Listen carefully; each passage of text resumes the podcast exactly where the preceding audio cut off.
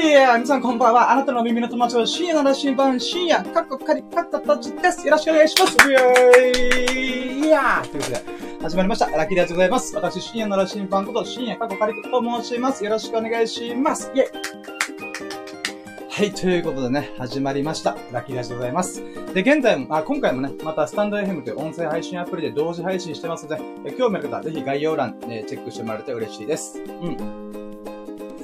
えー、っとですね、お？待って、また YouTube でなんか不具合が起きてるっぽいぞ。なんだなんだ？ちょっと待ってよ、これどうなってんだ？どうなってんだ？こうか？今どうだろう？ちょっと待って、これうまくいってんのかな？ちょっと怖いよ、怖いよ。はい、ということで、えー、始まりました。あ、そうだ、スタンド FM 側のちょっとコメント欄打っときます。YouTube で同時配信してます。YouTube で同時配信してます。同時にライブ配信やっております。やって、え？やっております。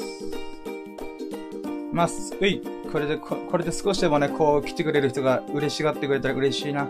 嬉しがってるかこう参加してくれたら嬉しいなっていうことで。うん。はい、えーと。うん。こんなもんかな？なんかね、ちょっと怖いんだよな。動画がちゃんと撮れてるかどうかが不安なんですけど。一応大丈夫っぽいね。オッケーオッケー。オッケーオッケーオッケー。うんうん。よしよしよし。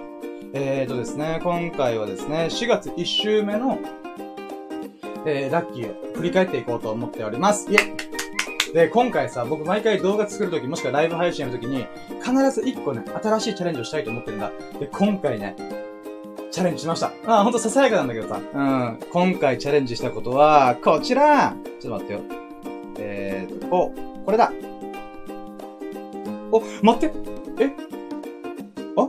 え？あ、待って。コメント来てんじゃん。え、マジで？嬉しい。嬉しい。ちょっと待って、ちょっと待って。え、待って、どうなってんどこ見ればいいんだ？和弘さんからだ。やったー！やったー和弘さん。ありがとう。嬉しい。こんばんは。先ほど仕事が終わって帰宅しあ、お疲れ様です。いや、嬉しい。だって今日の朝のライブ配信、急遽やったライブ配信にも和弘さん来てくれる。もう出勤前なんです、みたいな感じで、それまで聞いてくれる。ありがとうございますと思って。その最中からね、時が巡って、えー、お仕事が終わって帰ってきたの。お疲れ様です。だから、行ってらっしゃいからの、お帰りなさいみたいな。妻かみたいな。いや、嬉しい。お疲れ様です、和弘さん。いやー、嬉しい。そしてね、今回は新しい取り組みで、待ってよ。まあ、えっと、あ、違う、えっと、こうか。あ、そうだね。ライブ配信用に、こう、コメントをね、ちょっと乗っけてみようと思って、まあ、こういう感じで、えー、じゃあ実験的にやっております。あ、そうだ、タイトルが被ってるわ。これ消し、これ消すの毎回めんどくさいんだよな。こっちか。こっちだ。うーん。あ、でもこれはこれでいいですね。うーん。はいはい。コメントが来たらもう確実にこれ見逃さないよ。見逃さないんだけど、うー、問題はあれだよね。うん、画面がごちゃごちゃしないかなっていう。あと僕がちょっとこ、ここら辺にいないといけない。うん。まあ、いっか。これはこれで一回ちょっとやってみっか。ただね、こう、画面がね、カメラ目線が難しいんだよ、この画角。うーん、まあ新しい取り組みだからちょっと実験的にやってみっか。うーん。せっかくコメントくれたから、その人のちゃんと映像として残したいなと思ってるんで、うーん。ちょっとどうなんだろう。でかいか？で、あーいや、まあ、いっか、とりあえずこれで今回やってみましょう。せっかくね、これ誰も来てくれなかったら、私はね、もうそのまま、えー、突っ走るつもりだったけど、うん。せっかくだったら、このコメントを表示した状態でライブ配信やってみようと思います。はい、ということで、もう一回言いますけども、今回、えー4月1週目のラッキー、えー4月4日から、4日か、うん、月曜、4日月曜日からの1週間振り返っていこうと思います。よろしくお願いします。じゃあ行きましょうか。やろうども、準備はいいかよーそろー深夜のラシンマプレゼンツ、ささやかな日々でラッキーを語るラジオ略してラッキーラジオ、here we go!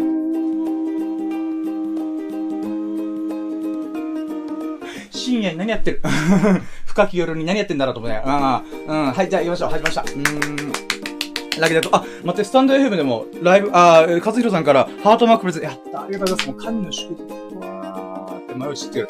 ありがとうございます。めっちゃ嬉しい、勝弘さん。いやー、YouTube でもコメントしてくれて、えー、スタンド FM 側でもね、あの、聞いてくれて、かつ、ハートを降り注がせてくれたというかと、とっても嬉しいです。ありがとうございます。嬉しいね。うーん。んで、えー、じゃあ、今回のね、えっ、と、ラッキーを早速いこうかな。うん。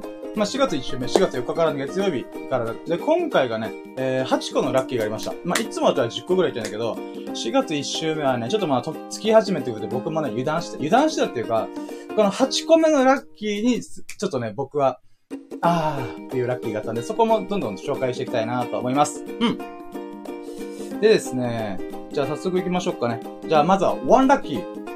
これ、あとで、画角がね、不安なんだよ、毎回。うん、合ってるよな。合ってる。うん、ワンラッキー。ワンラッキーね。うん、ワンラッキー行くぜ。ほら二度目のライブ配信です。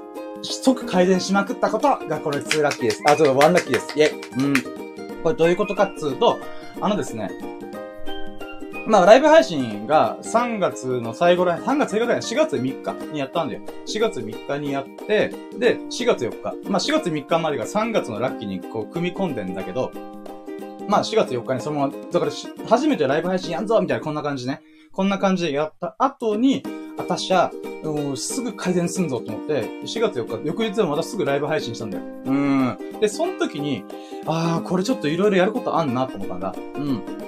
やることあるあるっていうのは、えっ、ー、とね、うん、まず1個目が、スライド？うん、こういうタイトルのスライドとかさ、うん、このライブ配信してる最中に、まだこういう下のやつとかね、うん、こういうやつをちゃんと組み込んでやりたいなとかいうのがあったんだ。うん、なので、フォトショップ開いて、で、それでこう、ちまちまちまちまと、うん、わーってやったりとか、あとサムネイルね。サムネイルを僕、ライブ配信する直前、昨日、あ4月3日、一発目のライブ配信の時に、サムネイルが必要ってことすっかり忘れてたんだよ。だから、あれ？これどうしよう？どうしよう？みたいな。うん、もうとりあえずやったらいいレッツゴーみたいな。うん、エクストリームライブ？みたいな。これ中、中田敦彦の大好きだからね。うん。もうとりあえず行ったらいいってことでやったんだよ。うん。なので、サムネイルをちゃんと事前に準備しておこうと思ったんだ。なので、1本目のライブ配信の、えー、サムネイル作った流れで、そのまま2本目のやつも一緒に色違いとか、うん、この切り抜き違い、で作ったりとかしたんだ。で、あとはね、SNS でシェアしようと思った。SNS で事前にシェアする。まあ、今回もね、結局バタバタしてなかなかできてないんだけど、直前で、今からやりやすライブ配信みたいな、うーん、となっちゃったんだけど、本来は僕は、もうギリギリ、ギリギリっていうか、えー、なんだろう、シェアすることすらもうちょっと余裕がなかったんだけど、少しずつね、2本目以降から、えー、とりあえず SNS で少しでもいいからシェアしてもらおう。僕の顔を覚えてもらおうっていうのを、少しずつ少しずつやったんだ。うん。だから BGM ね。BGM の調整がね、結構難しかったんだけど、で、そう、なんていうかな、うん、聞いてくれたみここさんとか、いい服チャンネルさんとかからのご意見で、なんかね、えー、スタンド FM の音声配信アプリやってるもう元気な、トゥルルファイみたいな感じで元気なんだけど、やっぱそれ後ろの BGM がね、ちょっとね、あの、アコギというか、ウクレレ的な、うん、結構、いい感じの音楽を自分なりにチョイスしてやってたんだよ。だけど YouTube ではその音源が使えないから、まあ、スタンド FM 限定のやつだから、なので、うん、どうしたかっていうと、この YouTube のさ、オーディオライブラリーって言って YouTube で配信するとか使うんだったら、これぜぜひ自由に使ってくださいみたいな、っていう音源があるんだ。その音源をもうめちゃくちゃ探して、自分の中で、あ、これいいな、あれいいなっていうのをいろいろチェックして、で、やりながら、うん、なんだろうな、もうちょっとテンポのいいものやってみようとか、うん、僕がこう元気にね、ライブやってるから、それに合うような、うん、だからこんなさ、激しくさ、わーって喋ってるくせにさ、わーってこうやってるくせに、なんか、おしとやかーな音楽とか、うん、なんかボサノバ的な、うん、カフェミュージックみたいに流したら、なんだこのちぐはぐ声みたいになっちゃって、なっちゃったりとかするから、まあそこら辺のね、ご指摘があったんで、なんか落ち着いてるね、今日みたいな。えいつもところテンション変わんねえんだけどなと思って、あ、そっか、音楽だと思って。うん、まあそこら辺もね、BGM をこう、いろいろ探したりとか、うん、したんだ。で、このスライドとかさ、これ話の時こう作るのも結構大変だったんだよ。うん。最初はさ、あのー、こう、なんつうの？あ、まあ、最初は、こう、こういうのできたら、できたらなとか、うん、なんかいろいろ考えたんだけど、やっぱね、画面に乗っけるっていうのをやってると、負荷がかか、あの、負荷がかかるっていうか、うーん、なんだろうな。事前準備に時間かかりすぎるんだよ。だからで、ちょっとね、どうしよっかなと思った中で、まあ今回ね、うん、このタイトル、右上のこのタイトルと、えー、まあ、意味言うと、ね、えー、左上が左上、左上のタイトルと、ここのね、どんなラッキーを今から喋るよっていうことを乗っけるやつとか、あとはね、今コメント欄で消消したけど、あの、被ってたから、うん、ラッキーラジのマーク、うん、ラッキーラジオっていうロゴ？とかもちょっと組み込んだりとかしました。あ、せっかくだったらラッキーラジオ、あ、でも、いっか、うん。これはこれでいいか、いや、なんか今さ、この、ここにさ、コメント欄が表示されてこの上に、えー、ロゴを表示しようかなと思ったけど、なんかごちゃごちゃするからいいやと思って。うん。まあまあこんな感じでね、こう、2回、1回目のライブ配信勢いでやって、で、やったからこそ、勢いでやったからこそ、あ、これしよう、ああしようとか。うん。なんかそういう、ちょっと待って、こうコメント欄があるから、この画角が狭いんだよ。ちょっと待ってくよ。あ、そうそう。俺もうこの幅でしか今、こう、喋れない。あ、いや、はい、えー、まあそういうね、えー、なんて、あ、待って、何話しよう？あ、待ってよ。うん、あ考え、あ、あ、そうかそうか。うん。まあまあ、とりあえずね、このライブ配信少しでも、より良くしたいなっていう思いがあったから、まあ、えー、こういうことをやっております。うーん。で、いつかね、これを継続しまくって、えー、このコメント欄がさ、わーって流れてくような、なんかそんなライブ配信できたらなと思ってますんでね。ぜひこれをアーカイブで見てくれた方、ぜひね、コメントいただけますと幸いでございます。よろしくお願いします。はい。で、まあ、とりあえずね、えー、ワンラッキー目が、まあ、二度目のライブ配信で即改善しまくったこと。うん。で、今でもま、なお、こう、新しい取り組みいっぱいやってるから、やろうとしてるから、うん、ぜひ、今後ね、僕の成長を楽しみにしていただけますと幸いです。うん。続いてみましょう。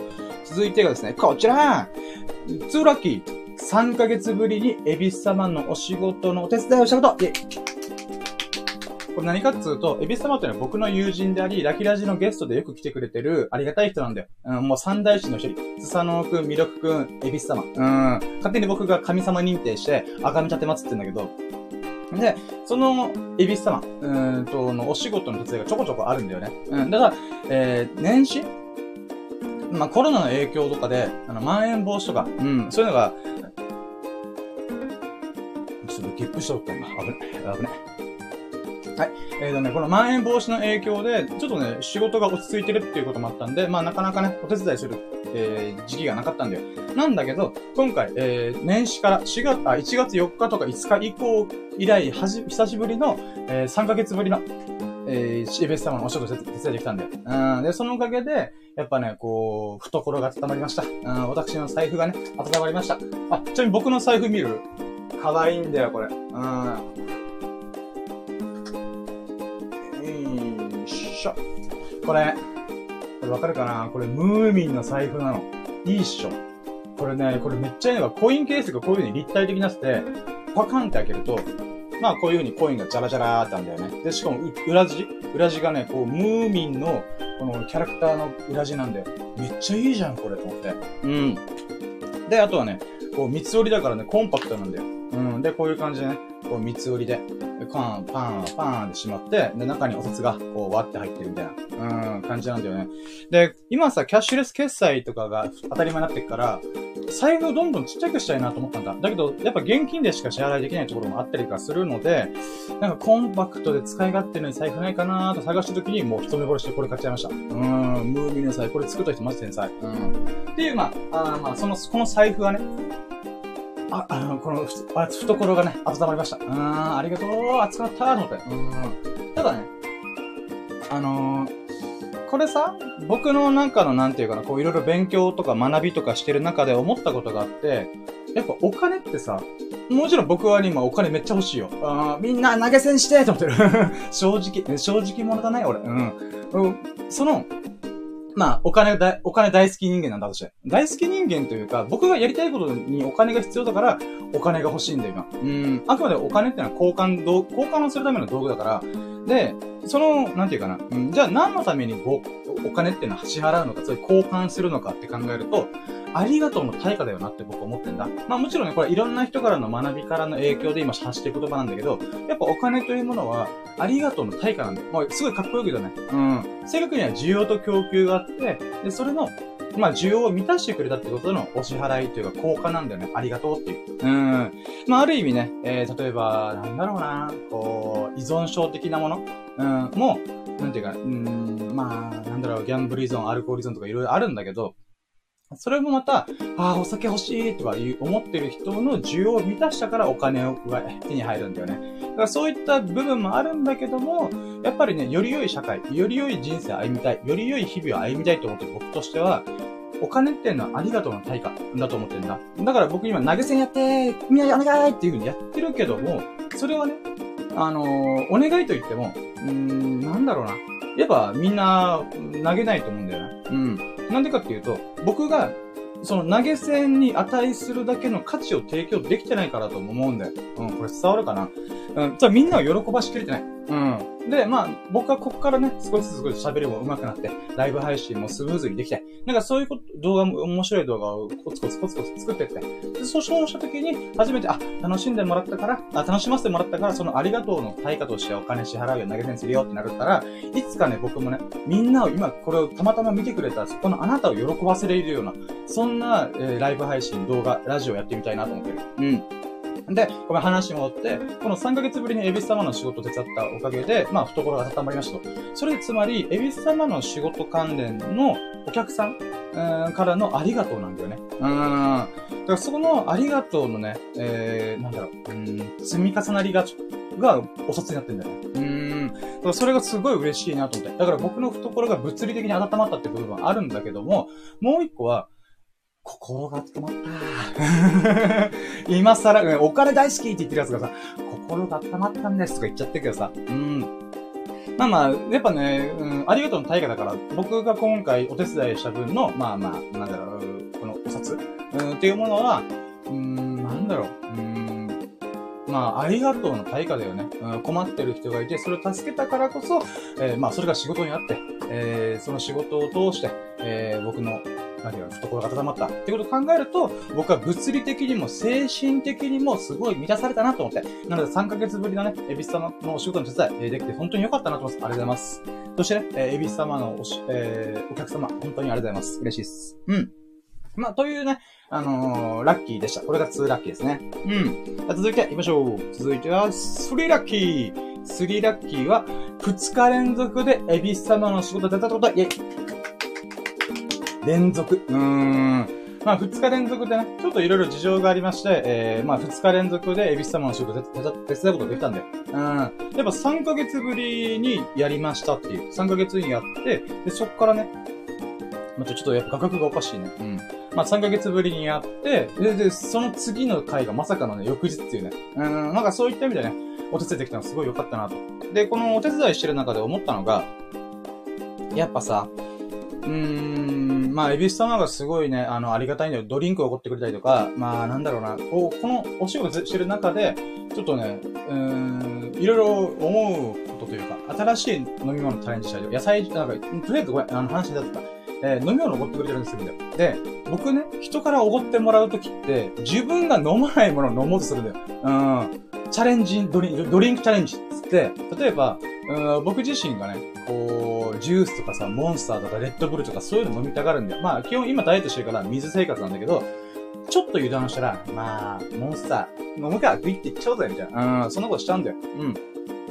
まあ、その中でね、このせっかくおごっていただけるんだったら、例えば野菜ジュースとか、またでココとか、乳酸飲料とか、えー、なんか食物繊維たっぷりドリンクとか、まあそういうヨーグルトとかね、うん、そういったものを、こう、エビス様のね、お金を、お金入れて、あざーすで、それでチャリーンって言って、野菜ジュースをジャカボーンって、うん、やったりはするんだ。うん。でね、この、なんだろうな、うん、まあ、二日連続でお仕事できたからこそ、また新しいチャレンジ。もうささやかで、ささやかすぎるけども、こう、まあ、懐も温まってしっかりおごってもいただけるから、なおさら、こう、なんかありがたいなと思って。うん。まあ、そういったラッキーが3ラッキーでございます。イェイ。うん。じゃ続いて。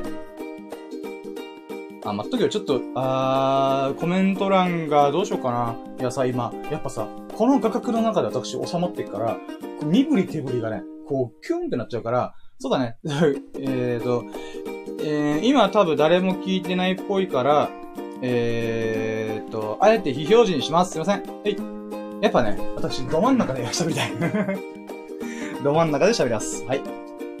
またコメントが来たら表示するっていうスタイルでいこうかな。うん。で、待ってよあ、これだね。うん。やっぱこの画角ですよね。私がこう、身振り手振りでわーってややれたりとか、うん、こんな感じでできるのも、うん、この横幅があるからだよね。うん、こんな感じでね。で、お大見え切れるの。うん、まあ、こういう風に大見え切れるのもね。うん。やっぱこの広い画角のおかげですね。うん。はい、じゃあ次行きましょう。続いては、こちらはい、4個目。23年ぶりに復活したラジオを聞いたこと。イェイこれはね、どういうことかっていうと、ダブル工事、えー、東の芸人の、もう大御所中の大御所である東野幸治さんと今田耕司さんが23年前に Funky Lips っていうラジオやってたんだよね。うん。で、僕はその当時10歳ぐらいだから、もちろん聞けないし、地方のラジオだから聞く機会もなかったわけだ。うん。なんだけど、待って、えー、まあ、そう、その23年ぶりの、えー、ラジオが復活したんだよ。23年ぶりにね。うん。だからダブル工事で、えー、ファンキーリップス復活すんぞみたいな、一夜限りで復活だみたいな、うん、っていうのがあったんだ。で、この、ファンキーリップスっていうのがね、もうとっても面白かった。うーん。で、僕がね、もともとラジオを好きな。今、今じゃ自分でラジオやったんぞとか、スタンド FM とか YouTube でライブ配信とかでやってるよね。でも、このラジオが好きになったきっかけっていうのが、まさに東野幸治さん、今田幸治さんなんだよ。だからね、こう、原点回帰がすごいできた。うーん、そうだよな。俺はこのラジオ、この二人のラジオを聞いて、ラジオが好きになって、いろんな話を聞きながら、えー、過ごしてきた。うーん。例えば僕がね、一番最初にね、ラジオが好きだったのは、大、大の字の大谷さんっていう芸人さんがいて、その大谷さんがオーラジオ日本やったんだよ。で、その時のゲストに東野幸治さんが、ヒュンって出てきてくれたんだよね。うん。で、そのゲストの中で、もうね、たまたまさ、こう、デザイナーでさ、こう残業がすごくて、深夜の時間帯まで残業して、はぁ、明日も朝早いんだよな、俺大丈夫かなみたいな。ってなってる時に、東野幸さん、大谷さんが、あ、大谷、あ、大の字の大谷さんが、こう、クロストークというか、やってたんだよ。もう、それさ、家についてもずっと聞いてた。なんて面白いんだ、このラジオと思って。で、そこから僕、ラジオ、ラジオにハマり始めたんでね。で、その次聞いたのは、山、南海キャンディー山里亮太さんの不毛な議論に、東野幸治さんがゲストに来てくれた回がまた神回だったんで、面白いと思って。うん。それを確か YouTube で聞いたのかな？うん。で、まあ、それを聞いて、ああ、面白い。え、東野幸治さん、マジで面白いと思って。だけど、東野幸治さんは、やっぱ大御所だから、もう基本的にはラジオ番組持ってなかったんだよ、その時。うーん。んで、まあ、そこから、例えば今田耕司さんが特番で、ラジオの特番で、オールライ日本ゴールドっていうのをやったりしてたんだよ。で、ワンが一人で、あオールライ日本ゴールドのワン。一個目が、え今田耕司さん一人で、えバーって喋ってて、で、二回目が、今田耕司さんと東野幸治さんが出てたんだよ。で、もうこれ聞いた時にもう衝撃受けた。なんちゅう面白い二人なんだと思って。うーん。僕はね、やっぱね、あの二人の掛け合いがね、とっても面白かったんだ。うん。で、もちろん東野幸さんのあの人間性から醸し出る面白さ。うん。今田幸さんの人間性から醸し出る面白さ。この二人がまたね、息の合った掛け合いしてるんだよ。もうこれがね、とっても嬉しかったんだよ。うん、で、そっからね、いろんな人のラジオ聞いたり、福山雅治のラジオ聞いたりとか、まあ、そっから僕のラジオライフが始まったんだよね。で、まあ、芸人さんのね、ラジオちょこちょこちょこちょこ聞いてたんだけど、そっからね、自分でもなんか発信活動やりたいとかいろいろ思ってる中で、まあラジオやったりとか、スタンド FM って音声配信アプリやってみたりとか、まあ YouTube とかでも僕の喋ってるやつを動画にしてみたりとか、まあそんなことに繋がってったんだよ。うん。んで、今回、23年ぶりにファンキーリップス、あの伝説の東野幸治さん、今田幸治さんがクラストークする。もうね、爆笑だった。確か1時間半とか2時間ぐらいあったんだけど、もうね、面白くてね、もう俺、あの瞬間だけで5、6回聞いた。あの、2時間の番組ずーっと作業中聞き、聞き流してた。面白い。ほんと面白い。うん、それがすごい感動したんだ。あ、待ってよ。えー、待って、コメント来てたじゃん。ちょっと待って。えい待って、今コメント読み込んでるよ。はい、来た来た来た来た来た。こういう感じですよ、こういう感じ。えー、えー、かずひ、あ、あ、待って、かずひるさん、あ、ありがとうございます。えー、昨日18年ぶり長渕剛さんがオール日本の放送をしていました。えー、そうなんだ。あ、18年ぶりですごいね。うーん。いや、あ、またちょっと今鼻かみたい。まあまあいいや。うん。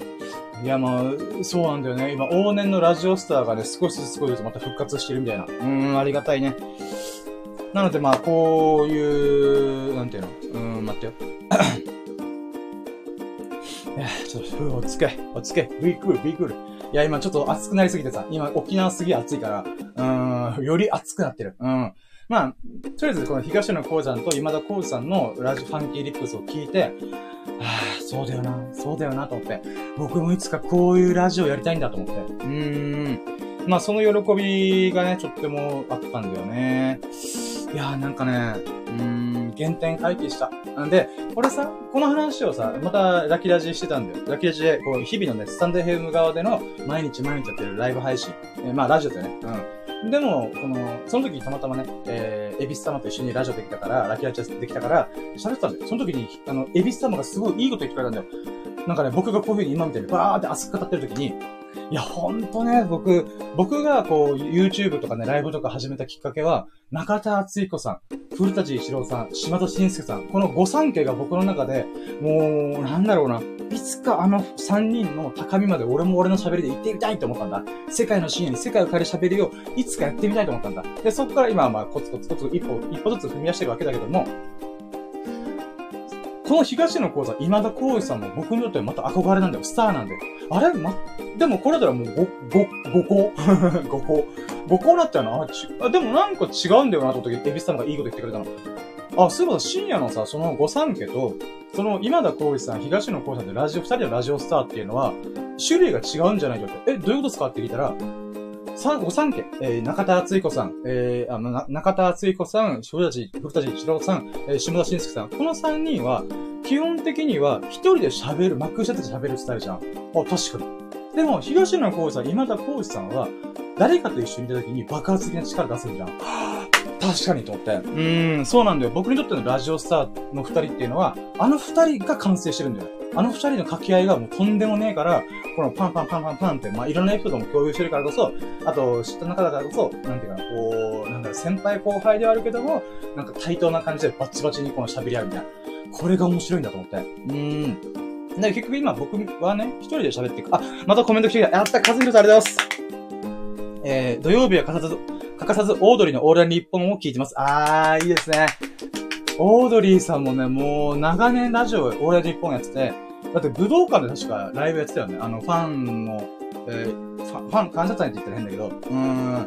あれもすごい、本当に。うーん。だから、リトルトゥースとか。で、なんだったら僕がさ、ラキダチのリスナーさんだと神々って崇め立ってますってるのそこから来てるからね。うーん。あの、俺、オードリーさんのオールで一本で、なんていうの？あのーリリスナーのことをリトルトゥースって呼んでるから、もうそれに引っ張られて、よし、僕もラキラジオリスナーさんのことを神々とあがめはてまつろうと思った。うん、そっから始まった。で、さらにね、あ、そう、さっき言ってなかったけど、オードリーの中林さんも好きなの、僕。うん、人見知りっていうことを昔言ってたんで、僕もね、わかるーと思って、わかるなーみたいな、うん、っていうこといっぱいあったんだ。なので、その流れで聞いた中で、まあ、言うてもね、今もご結婚もされて、えー、MC とかもバリバリやって、まあ、若林さんはもうほんとね、うん、足りない二人どころか足りすぎてる二人って言ってもいいでしょうと思うけど、まあまあ、その若林さん、うんのラジオで僕好きな回があるんだよ。それが、実は春日さんといるっていうことじゃなくて、西かな子さんっていう人とラジオしてた時のやつを僕 YouTube でたまたま見つけて聞いたんだよ。もうそれがすごい面白かった。あのね、若林さんの、この、なんていうか、僕の好きなところ、人見知りならではの、まあ多分おそらくネクラな人なんだろうなと思ったんだけど、うん、まあ、あと、まあ、人見知りコミュ障ネクラ、うーん、っていう、まあ僕自身がそうなんだけど、それにすごい、そんな僕がすごい共感してしまうエピソードてんこ盛りだって書いてあったんだよ。それが、作家の西かな子さん。うん、えー、確か関西の人で、えー、確かさら、あ、さらばだったかなとか、まあ、いろんなね、もう名作、直木賞作家だったかなうーん、っていう女性の方がいらっしゃるんだけど、この人がね、喋りが上手いんだ。で、かつ、若林さんのパーソナル部分、もう心の奥底に鍵をガチャンって閉めて、こう鎖でがんじがらめにしてるような、この心の部分を、なんかね、こじ開けてくるんだよ、喋りで。うん。もうなんか、薬もブチーンって引き引きちぎって、で、さらにその鍵も、なんかピッキングで、若林さんみたいな、なんか、なんかそんな感じで、こう、ガチャガチャーンと出して、この、なんだろう、若林さんが本来閉じ、なんかあんまりね、メディアでは言わないようなことを、スファンって言うんだよ。うん、あ、か、かっぴろげるんだよ。で、それでさ、僕すげえ覚えてるのが、西かな子さんが、あのね、うーん、なん、えー、若林さんのことを童貞って言ったんだよ。で、いやいや、俺童貞違うから、みたいな感じで若林は否定したんだけど、いや、そうじゃなくて、メタファーとしての童貞感ってあるやんみたいなこと言ったんだよ。はぁ、これすごい目の付けどころだと僕思ったんだ。うん。僕もね、そういう意味では童貞感がすごいあると思ってるんだよね。まあまあ僕もそれなり人生過ごしてますけども、じゃあどこに童貞感があるかって言ったら、子供のようにピュアってことなんだよ。うん。つまり自分が知らないことをしたときに、はぁ、ライブ配信こんな感じなんだみたいな。うん。ラジオってこんな感じなんだとか、照明ってこんな感じなんだすげえみたいな。うん。こういうところに童貞感ってあるよねっていう話をしたんだよね。頭いい西かな子さんとって。うん、やっぱ西かな子さんってやっぱさ、そう、素晴らしい文章を描く、あ描く人だから、やっぱね、そういったね、この目の付けどころが全然違うんだよね。で、あと一個でごめん、今喋ってて思い出したのが、なんかね、これは僕の中で、うん、若林さんと関係ないけど、西加奈子さんが作家として頑張るぞ、気合入れるぞ、みたいな時に、なんかね、こう、喋ってたんだよ。で、西加奈子さんってプロレスが大好きな人らしくて、で、その影響で若林さんも、あの、プロレスが好きになったっていう話から発展して、西加奈子さんが作家になるってことで、もうね、上京して、なんていうかもう、テレビとかもいろんなメディアも全部捨てたのって、もう、文章を書くこと一本に集中しようって思って、本当にね、もう、なんていうか、浮世離れするような生活したらしい。で、その時に友人から電話かかってきて、で、その時もプロレスとかも何も見てな。もう文章を書くことだけに集中してる日々だったんだけど、プルルルって電話が来て、その時に、確か渋谷かどっか街中を歩いてたんだよ。夏、真夏のこのさんさんとこう、太陽が降り注いでる中に。で、こう、どうした？みたいな、感じで聞いたら、あの、な、えー、なん、なんだっけ、えー、こう、あのさ、プロレスでさ、〇〇って選手いるやんみたいな言われて、おん、いるな。引退したらしいで。じゃあ、そんなか、そんなね、なんか終わったっていう話を聞聞かされるんだよ。で、その時に、なんかね、うーん、この、ミーミーミーミーとか、この街の喧騒音とかが、ふんってなんか聞聞こえなくなって、なんかね、その時に、あ、私の青春が終わったんだって思ったっていうことを喋ってたんだ。ごめん、今ちょっとね、あの、だいぶ昔の話を今引っ張り出して喋ってるから、すごいね、穴があるとは思うんだけど、こんなニュアンスのこと言っちゃうんだ。この時に僕はね、すごい感動したんだよ。ここ、今でも喋れるぐらい、まあ、内容はふわっとしてるけど、こういうニュアンスってことは覚えてるんだよ。うん。で、それの何がすごいかっていうと、なんていうのかな。やっぱ文章屋さんだなと思った。このね、自分の心、感情がどういうこと、どういう動きをしたかっていうのを、ちゃんと言語化できるんだよ。ああ、すごい西加奈子さんと思って。まあそういったことがね、私としてすごい嬉しかったっていうか、まあオードリーのラジオ聞いてて、これが一番面白かったなと思って。うーん。まあっていうのが、これ話脱線したけど、まあそういういろんなね、僕の中でラジオっていうのは原点の中の原点、うん、ではあるんだよ。喋り、喋りとしていろいろ自分もね、名を成したいとか、世界の深夜と呼ばれたい、世界を変える喋りをしたいって思って、まあそこからね、うん、ラジオの話をちょっと今花開いちゃったけど、あのね、そういった意味で今、和弘さんがコメントくれたのが、本当和弘さんね、ラジオフリークなの。もう今もさ、オードリー、俺だと一本聞いてますみたいな、うん、こといろいろお話ししてたけども、あのね、私、この勝弘さんからすごい心励まされる言葉いただいたんだ、いただいたんだ。それはね、深夜のオールナイトニッポンゼロを見たいです。聞きたいですっていうふうに言われたんだ。つまりね、僕、えー、オール、あの伝説のラジオ番組、えー、に、えー、ぜひ番組を持ってほしいというコメントいただいたんだよ。もうそれがすごい嬉しくて。うん。僕自身もやっぱさ、伝説のラジオ番組、の、まあ、一、一、一晩限りのラジオ番組でもいいんだけど、あのね、ブースの中で全力で喋れるっていうことを体験をね、やってみたいなと思った。だからね、和弘さんがすごいありがたいなと思ったのが、僕の夢が一個聞かされました。うん、いつか僕、オーレン日本やります。うん、タラッタ、タッタラタタッタラっていう、このミュージックのですね、プルルルって、プルルファイという感じで喋りたいなと思って。うーん。まあ、そういったことがね、えー、まあ、この、フォーラッキーの23年ぶりに復活したラジオ、ファンキーリップスを聞いて、もうね、原点回帰した。私も頑張ろうと思った。うーん。はい、じゃあ続いていきましょうか。えー、続いてはですね、ファイブラッキー、ファイブラッキーこちら一人ダーツで9マークを出したこと。うーん。これはね、最近ダーツをちょこちょこちょこちょこやり始めてて、でね、あまあ、まあ、言うて素人だからさ、まずは、カウントアップっていう、この、ポンポンポンポン投げて、その点数が加算されていくっていうシンプルなカウントアップっていうルールのゲームがあるんだけど、それで平均400点超える。うーん、っていうことを目標にしてるんだけど、その練習をしたんだよ。うん、絶対俺400点平均、アベレージ超えるぞ、みたいな。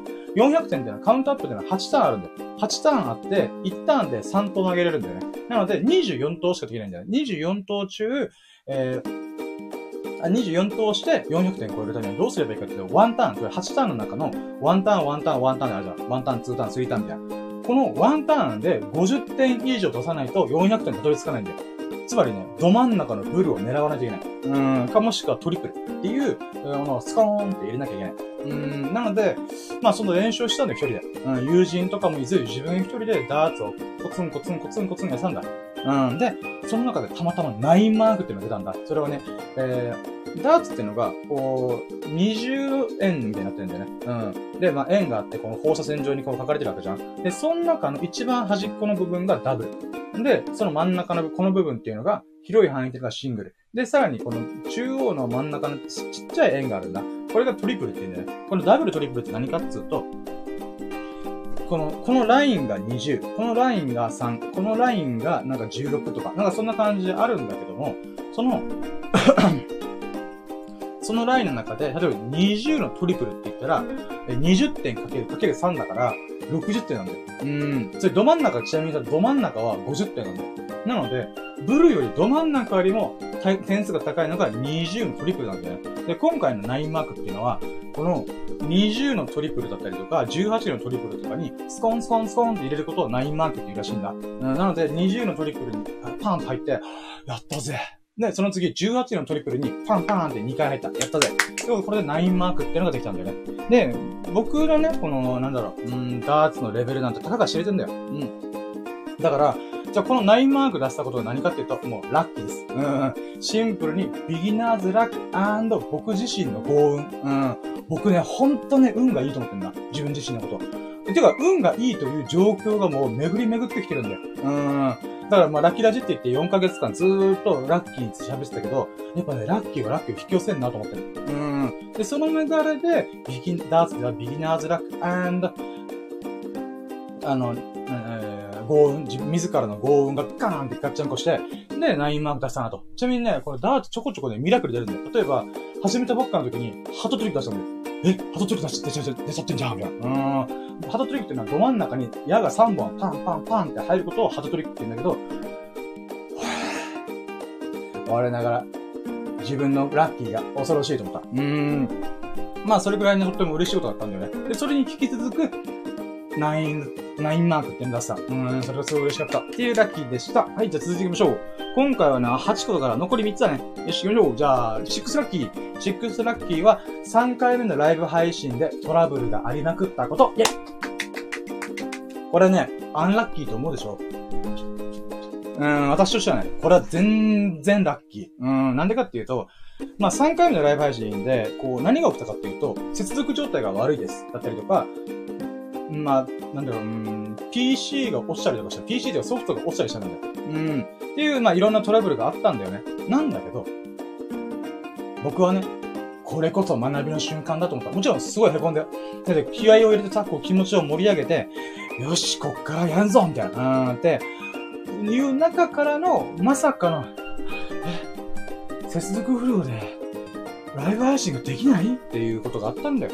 なんで、しょうがねえから一回全部再起動とかしたりとか、えー、Wi-Fi とか繋げ直したりとか全部やりきって、無事できたんだけど、これね、4回目にも響くんだよ。まあ、4回目また今度話すんだけど、えー、まあ、そういったことでね、こう、じゃあこうしよう、ああしようとか、うーん、何が原因なんだとかね、そういうのを調べるいいきっかけになったんだよ。うーん。で、まあ、なんだろうな。やっぱね、事前、僕はね、やっぱチキンだからさ、石橋を叩いて渡るタイプなんだけど、やっぱね、石橋を渡ってみてからこそ分かることもいっぱいあるよなって思ったんで、まあそういった意味でも、この3回目のライブ配信で早速ね、トラブルがいっぱい巻き起こったってことは、まあこれを少しずつ少しずつ潰していけば、あの、なんかすごい、なんだろう、うん、スムーズに、スムーズにライブ配信ができることにつながるから、これはね、いい経験だと思って、うん、取り組み、取り組みましたね。そうね。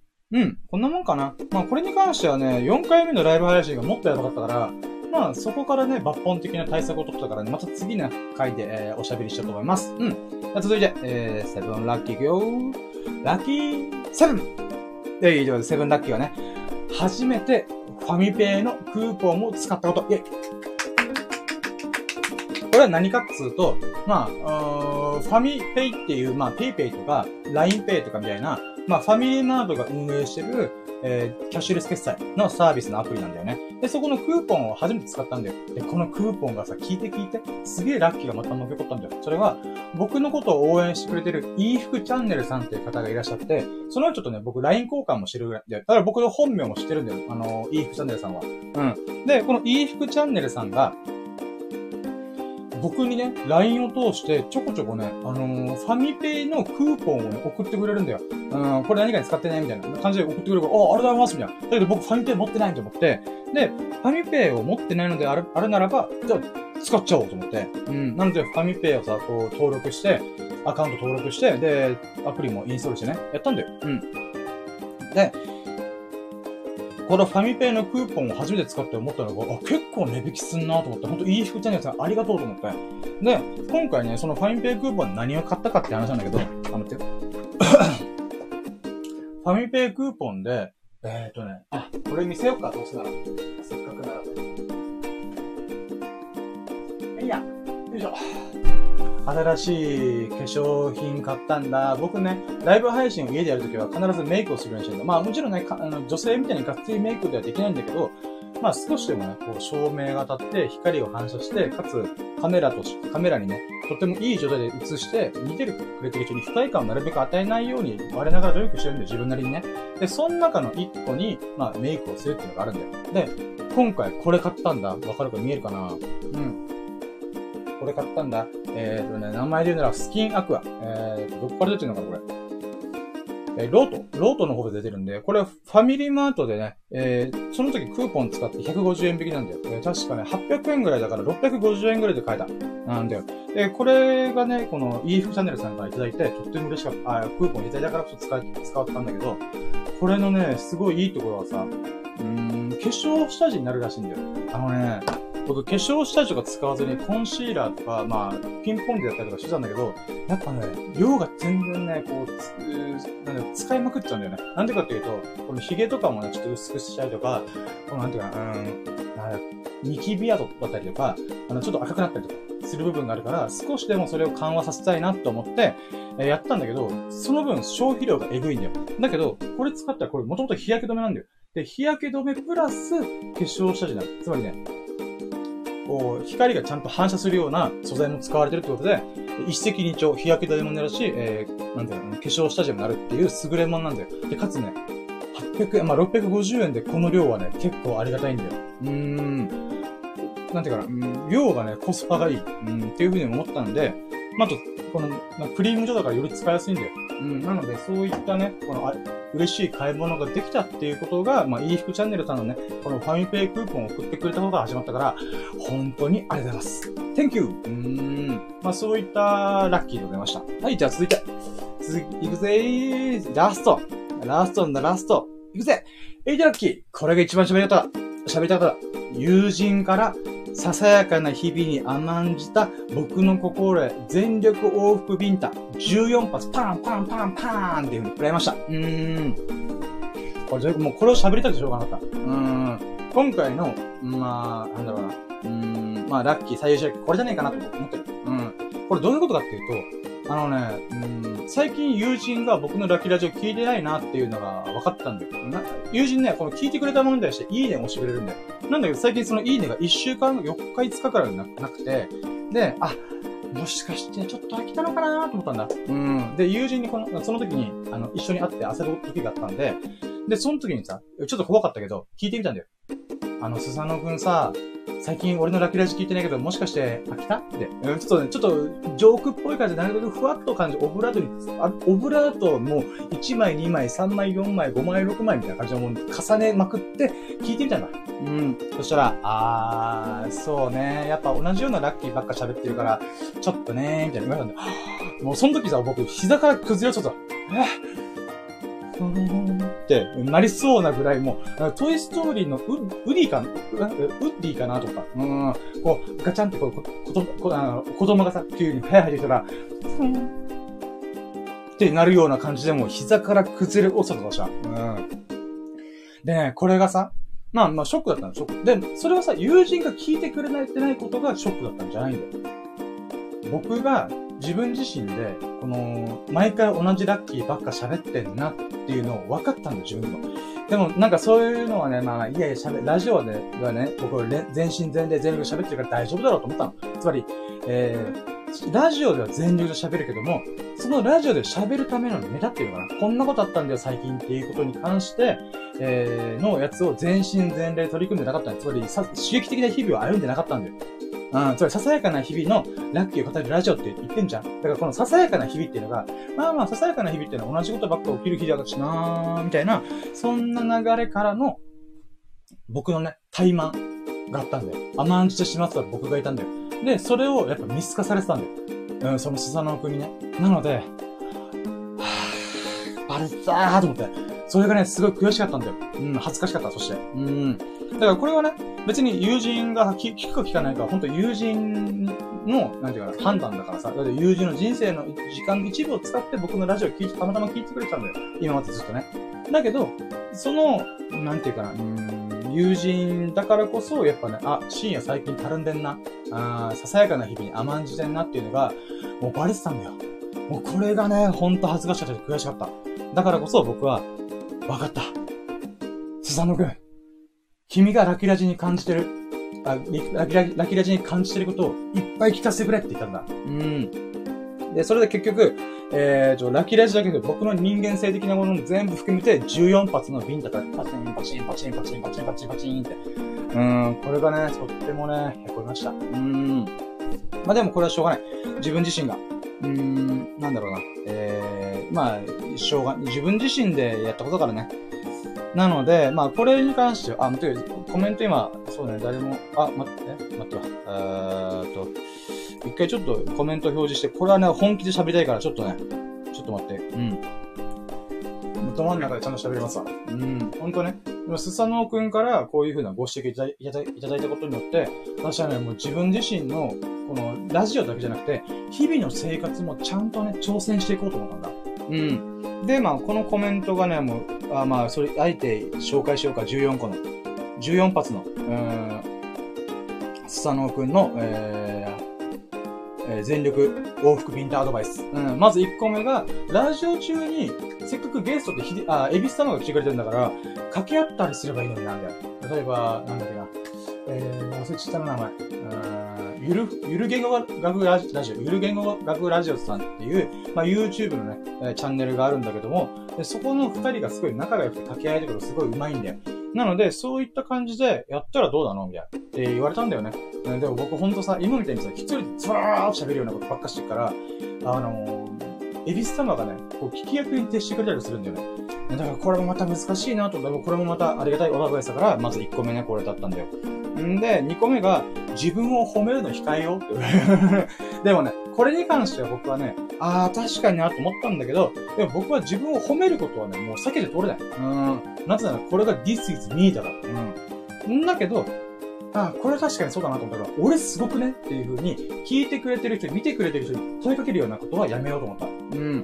まあ、あまりにもね、俺ほんと頑張ったなって思うときは言うけども、それはあくまで自分自身で、俺すごいと思う。うん。で、自分自身で完結してる状態っていうのかな。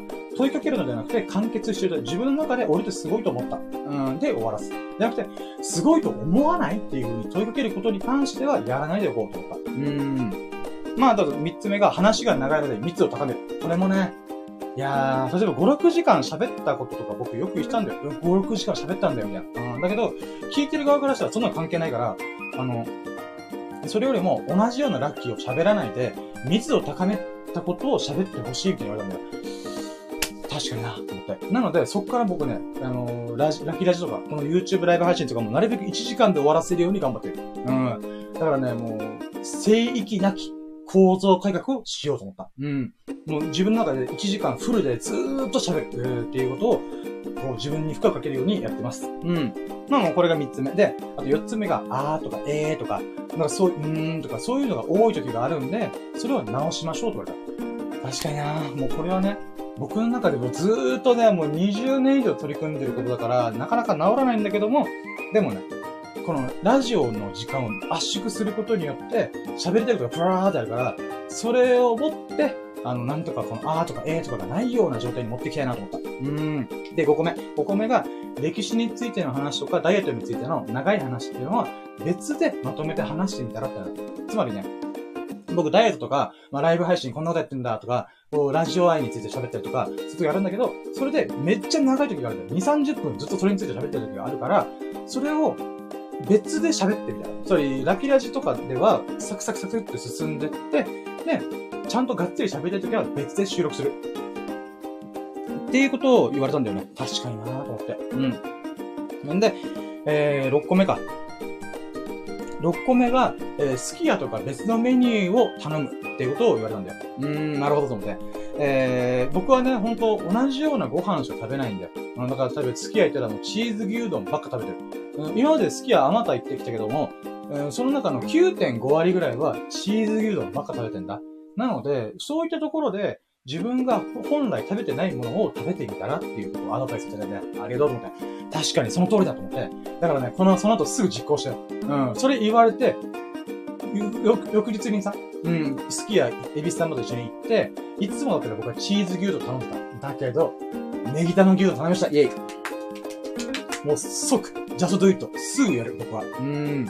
っていうことをやりました。うん。で、続いてがね、えー、収録場所とかは変えてる。まあ、YouTube に関しては収録場所はもう家の Wi-Fi がなきゃダメだから、できないんだけども、このラジオに関しては、毎回違うとこ撮ってみてもいいんじゃんみたいなことを言われたんで、あ、確かになと。それだけでも全然ね、雰囲気、自分の中のテンションが違うよなと思ったんで、ああ、それまたすごいありがたいアドバイスだと思って。で、続いてが、環境音が入った方が興味出るんじゃないっていうのを言われたんだよ。つまりね、例えば、朝とかでさ、チュンチュンチュンってスズメが鳴ったりとか、もしくは波がザザーンって、もちろん BGM 流してはいるんだけど、そういうね、あれ？今深夜どこにいるの？みたいな、うん。そういったものが、また興味を持ってくれるかもしれないねっていうことを言われたんで、ああ、なるほどね、確かに確かに、みたいな。で、そこからね、あの、まあ、毎回、あ違う場所で撮って、なるべく毎回ね、違う場所で撮るようにはしてます。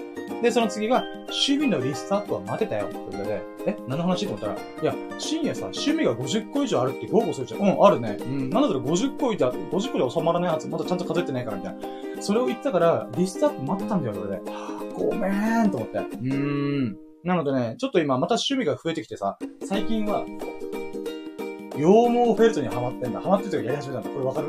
これ100均でさ、羊毛フェルトって言って、あの、羊毛、この毛があって、それをチクチクチクチクやってたら、この、これ固まってきて、こういう風にね、ぬいぐるみっぽくなるんだよ。うん。だからそういったものとかも、私は、えー、やり始めたんだよ。で、あと、レザークラスとか、あとは、刺繍とかもやってみたいなと思ったけど、もういろいろね、やりたいことがいっぱいあるんだ。で、そういったものをちゃんとリストアップしてほしいって言われて、で、それで、さ、ああ、今深夜これやってんだな、ああ、面白いね、みたいな。っていうことにつながるから、ぜひ、えー、そういうのを楽しみにしてるよ、みたいな。うーん、っていうことを言われた。なるほど。で、続いてが、えー、スケボーに取り組むために買ってみたらって言われたんだ。これどういうことかっていうと、あのね、僕がさ、あ、待って、今ちょっと、あ、あー、私いつものこの癖で忘れてた。癖っていうか、あのね、画面が気になってしょうがないんだけど、これあれなんだよ。ちゃんとね、この真っ黒い画面がさ、この、なんだろうな、画面の面積がでかいから、少しでもこの真っ黒い画面埋めるために、ちょっとね、このキャンバスを置いたりとかしてたんだけど、それ今日置くの忘れてた。だからなんか今日暗いなと思った。うん。はい、ごめん、話戻ってね。話戻って、えー、話戻って言うのは、あ、そうだね。えー、待ってよ。ふぅ、ごめんね。あそう、スケボーに取り組むために買ってみたっていうのだけど、僕が持ってるスケボーっていうのが、まあ、おもちゃみたいなもんなんだよ。うん。なので、ちゃんとがっつりしたものを買おうとしたら、8000円、最低8000円からなんで、中古だろうと、新品の安いものであろうと、8000円スタートなんだよ、スケボーのちゃんとしたものっていうのは。なので、それはもう買っちゃえばいいじゃんだよ。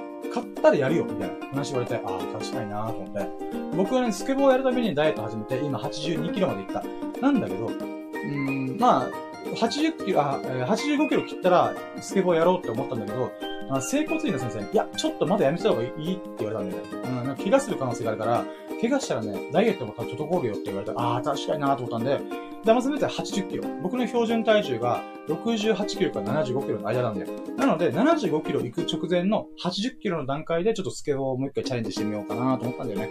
だけど、スタノン君はね、僕よりもね、ジャスドゥイト精神だから、いや、そんなんもういいよ、やったれよ、みたいな、うーんって感じ言うんだよね。確かになぁと思って。うん、まあこれもね、えー僕のお金の経済的な部分もあるので、まあスケボーに関してはすぐ会話はしないんだけども、えー、まあ、それぐらいの気持ちで取り組めばっていうことを言われたね。うん、だからね、早く買いたいなと思った。うん。で、続いて。続いてが、えー、ラジオを 1, 1時間に収めるために、ルーティンをすべて排除する。うん。あつまりね、あ僕は例えばあ、スキンケアしたとか、メイクしたとか、えー、照明立てたとか、そういうことをさ、細かくラジオで喋ってたんだよ。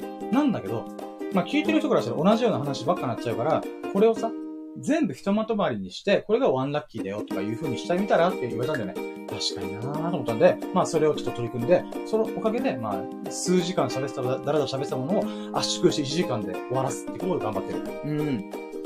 で、続いてが、えーラッキーラジの概要もすべて排除する。うん。例えばラッキーラジは何ぞやって説明毎回しちゃうんだけど、もうね、YouTube でさ、僕、ラッキーラジオとは何ぞやっていう動画も作ったんで、興味がある人はそれ聞いてっていう風に言おうと思って。うん、そうすることによって、日々のラッキーラジのせ部分に関しては、なんていうのかな。うーん、まあ、なんだろう、圧縮してお届けすることができるっていうことがあるから、うん、そういったことをやってみたらって言われたんだよね。うん、なるほどな。確かにその通りだと思って。うん、なので概要はね、もう、基本的にはもう喋ってない。うん、うん。んで、その最、えー次が、動物園行ってみたらっていう風に、子供の国とか動物、あ、子供、沖縄に子供の国って動物園があるんだけど、それで動物とか触れ合ってみたらいいじゃんって言われて、確かにと思って、僕まだ全然動物園とかまともに行ったことないから、新しいことをやるんだって思った時に、そういった、まあ動物園とかに行くことによって、新しい刺激、新しい何かが見つかるんじゃんみたいなのが言われたら、ああ、確かにな、その通りだと思って。で、最後、それは、僕が最近料理をちょこちょこやるようになってきたんで、料理を作って誰かに食べてもらったら、お弁当とかにして、友人だったりとか、あの、家族とかにやってみたらって言ったら、確かになーとか。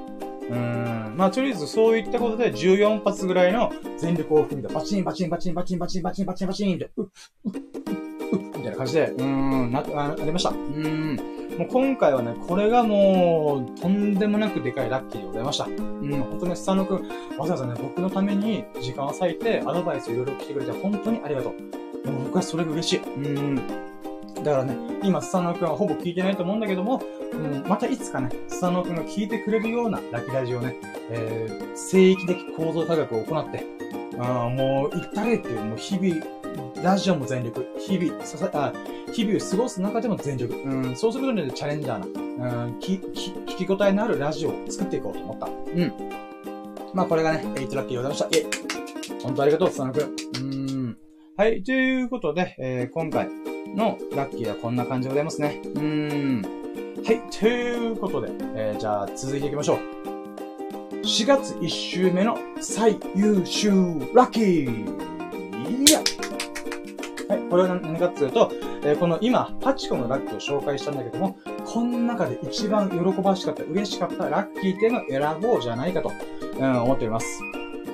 ちょっと待ってね、今、私もね、喋りながら、えー、どのラッキーがいいかなと思ってたんだけど、まあ、もう1個は決まってんだけど、もう、それに匹敵するやつなんかあるかなと思ったんだけど、そうねー。OK。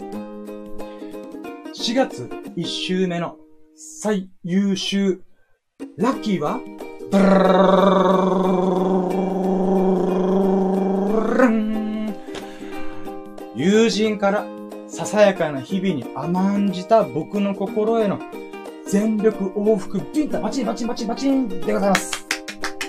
もうこれか、これがね、ほんと私の中でもうボコボコにされた。まあ、そのおかげでね、えー、新しいチャレンジがいっぱいできているので、本当ありがとうと思った。うん、やっぱ4月1週目の最優秀だけどこれだ。これがぶっちぎりでやんな、やっぱ一番ね、喜ばしかった。うん、嬉しかった。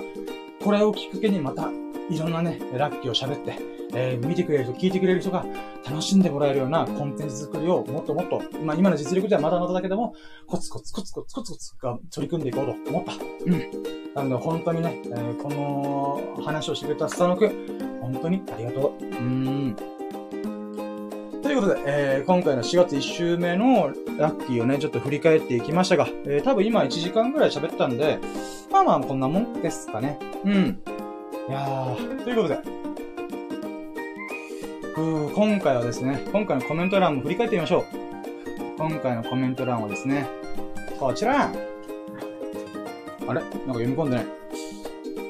待ってよ今回の、はい、えーコメント欄がこちらですね。あれ？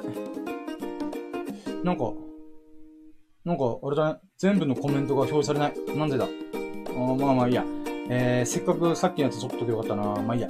今回のコメントはね、あまあまあ僕がまずコメントをお待ちしてますという話をしたんだけど、えー、その後、えー、勝弘さんという方が来ていらっしゃってくれて、えー、こんばんは、えー、先ほど仕事が終わって帰宅しましたと。うん、嬉しいことをいただきました。で、これはね、あの、僕朝、あの、8時ぐらいに、え、ライブ配信したんだよ。で、その時にも来てくれたんだよね。なので、ほんと、いってらっしゃいからの、お帰りなさいませっていう流れからのコメント、本当にありがとうございます。で、その次に、えー、昨日18年ぶりに長渕剛さんが、オールナイト日本の放送をしてましたってことで、僕はね、もう、ラジオの話してたんで、えー、それに、それに紐づいたエピソードを話してくれて、ああ、そっか、もうレジェンドがラジオやってんだなと思って。うーん。まあそういったね、 good information もお聞かせいただいてありがとうございます。で、最後、ね、土曜日は欠かさず、欠かさず、オードリーのオールナイトニッポンを聞いていますということで。うーん。まあそこからね、僕が、あ、オードリーの若林さんのね、この、西加奈子さんとのラジオトークがすごい面白かったって話をさせてもらったりとか、あとはこの僕のラキラジでさ、リスナーさんのこと神々と呼んでいくことがもう神になぞらえて、あ、神の祝福だとか、神降臨ドドンみたいな、うん、ことやってるんだけど、やっぱそれの始まりもオードリーさんの、俺は日本でリスナーのことをリトルトゥースっていう呼び方をしてるってことで、僕もそれに便乗しようと思って、もう神々、ラキラジの神々と、うん、オリンポスの神々のごとく私はね、えー、た、様々な神様をね、赤み立て祀ってると。うーん。まあそういった、うーん、話がね、いろいろできたんで、このコメント本当にありがとうございます。嬉しかったねー。うん。はい。ということで、今回のコメントはこんなもんかな。OK。ということで、カズルさん、本当にありがとうございました。うーん。はい、じゃあ、ここでね。うぅ。いや、もう汗だくよ、今。めっちゃ。熱い。これ、汗かくとさ、メイクとかも落ちてくから、私は今ちょっとヒヤヒヤしてますが。まあまあ、でもこれでね、えー、収録が終了しますんで。うん。はい。ということで、えー、ここまでお付き合いいただいた南々さん、そこのあなた、もう、和弘さん、本当にありがとうございます。2時間にとって僕のこのラキラジ、ライブ配信をつけててめっちゃ嬉しいです。ありがとうございます。えー、ね、まあ面白いなと思ってください。YouTube 側の方は、えー、いい、面白い、いいなと思ってくれましたら、高評価、えー、コメント、チャンネル登録、何卒よろしくお願いいたします。そして、スタンド F で聞いてくれる方、もしくはアーカイブで聞いてくれ、聞いてくれた方、本当にいつもありがとうございます。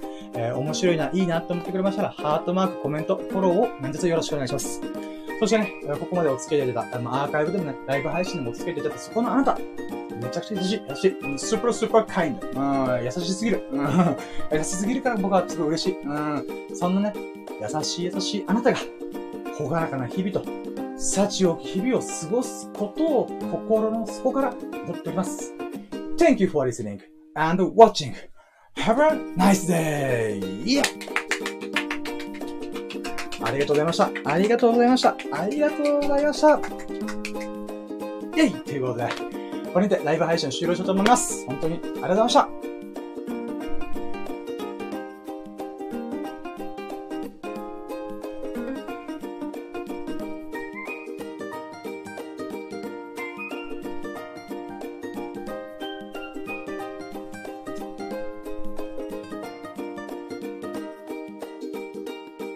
いうことで、スタンド FM 側も終了します。お付き合いいただきありがとうございました。